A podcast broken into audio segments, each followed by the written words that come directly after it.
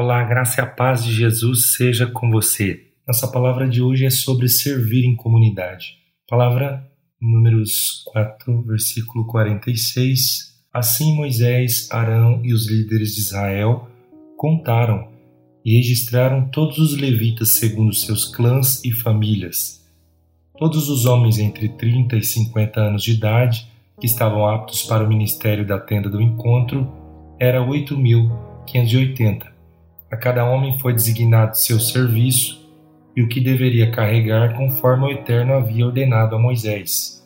Essa é a história da contagem e registro dos levitas como o Eterno havia ordenado a Moisés. 8.500 eram todos aqueles que haviam sido escolhidos para o ministério de cuidar da tenda do encontro e das coisas santas, cada um em sua função, cada um de seu clã todos os homens entre 30 a 50 anos, de Coate, Gerson e Merari. Todos eles dedicaram a vida para servir a comunidade de Israel. Nascemos para servir, mas servir por servir não é o caso. Servir, no caso dos filhos de Deus, procede de um propósito, de uma motivação e ainda de uma forma muito específica. Servimos porque Deus em Cristo nos serviu e nos ensinou que melhor é oferecer do que receber dos outros. Está em nós, uma vez discípulos de Jesus, como algo próprio.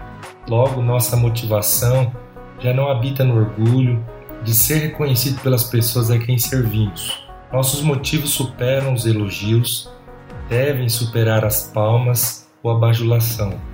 Queremos servir, ajudar, estender as mãos de quantas formas for possível para a glória de Deus. Assim, o maior propósito é a glória de Deus e o amor dele derramado aos outros através das nossas próprias vidas. Servir sozinho não faz sentido. Assim, servimos com, em e através da comunidade. Não importa como, em que lugar ou em que quantidade, servir junto aos outros ou em razão de sermos a comunidade da fé não só faz mais sentido, como nos faz amar melhor e fazer melhor.